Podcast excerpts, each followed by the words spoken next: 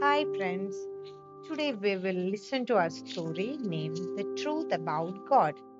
Once, the great sage Uddalaka Aruni wanted to teach the knowledge of Brahman to his son, Shvetaketu.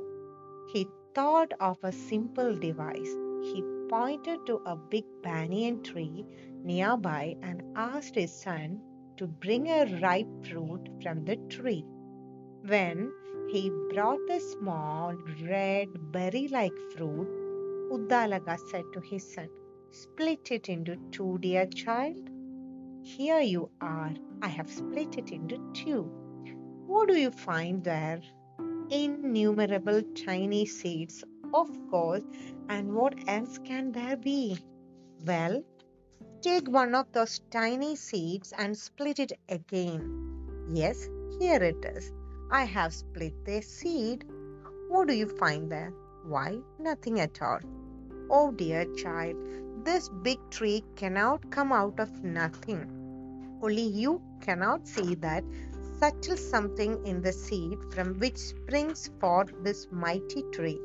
That is a power, that is a spirit unseen, which pervades everywhere and everything. Have faith. It is that spirit which is at the root of all existence.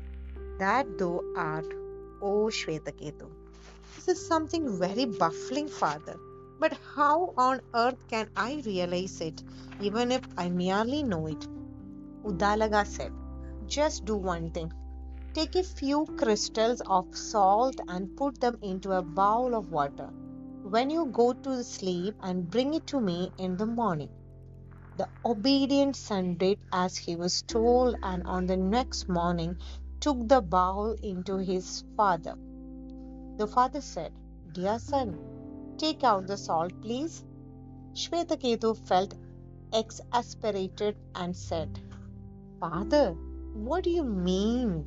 How is it possible to take out that salt? All right, then just taste the water on the surface. How does it taste? It is saltish and it is bound to be so.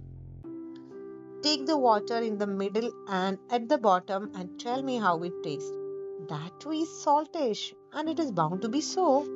My dear child, do understand now that the spirit I spoke of pervades all existence like the salt in the water in the bowl. This is the subtle spirit that thou art, dear Shvetaketu.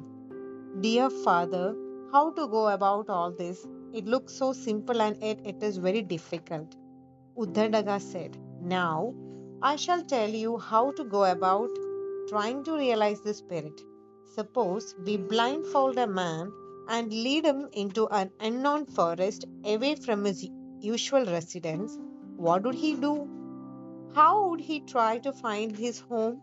As soon as he left to himself, he would just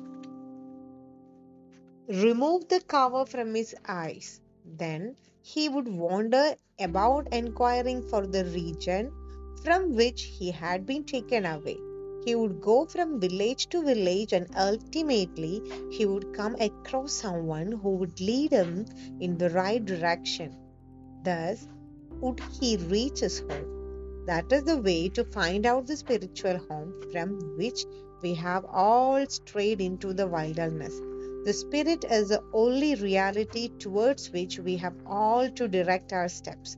That thou art, O Shvetaketu. Thus spoke Uddalaka Aruni in the Chandogyopanishad.